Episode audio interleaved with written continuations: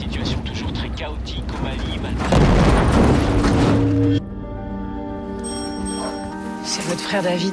Il y a son véhicule blindé qui a sauté sur un engin explosif. André Téchiné, bonjour. Bonjour. Les âmes sœurs s'ouvrent sur des images euh, du Mali et de la mission euh, militaire dont fait partie euh, votre personnage, David. L'idée de commencer le film au Sahel, est-ce qu'elle est venue tout de suite au Sahel et au Mali? Bah, ce qui est venu tout de suite, c'est l'idée effectivement des, des personnages, du, du, personnage de ce frère et le personnage de sa sœur qui vit dans les montagnes. C'est ça qui a été le, le, détonateur, si vous voulez, de l'histoire.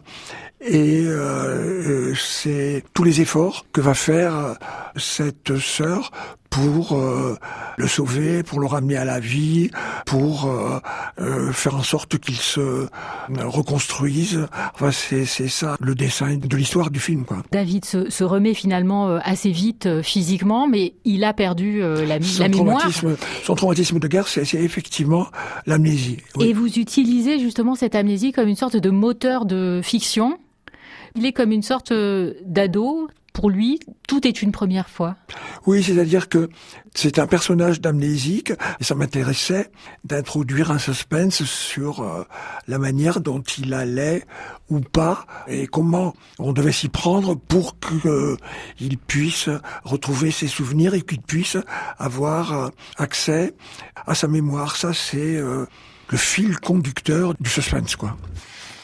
Je te laisse le lit, je prendrai le, le canapé, hein? Ça, c'est la salle de bain. Ça te rappelle rien? Non. Il une odeur. Tu fais jamais le ménage? Pourquoi Tu trouves que c'est ça André Téchiné, vous le disiez, sa sœur Jeanne le, le, ramène donc en Ariège, dans leur maison euh, familiale. Donc il y a cette idée euh, de cette maison un peu en ruine, un peu euh, avec des recoins mystérieux. Les frères... Oui, c'est une maison les... très isolée dans les montagnes. Ouais. Voilà, les frères et sœurs fusionnels. C'est vrai qu'on pense un peu à un conte de fées, Hansel et Gretel dans la, dans la forêt magique.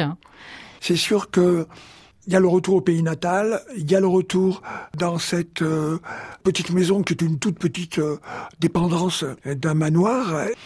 Et à partir de là, avec euh, les montagnes, avec les grottes, avec les forêts, avec les lacs, euh, il y a un climat et une ambiance de contes de fées où on se demande euh, ce qu'ils vont découvrir et surtout si lui-même euh, va progresser et finir par retrouver cette mémoire perdue.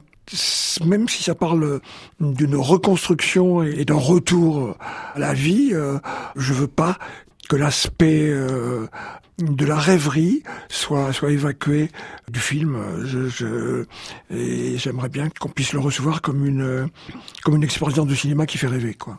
Merci beaucoup André Téchiné. Merci à vous.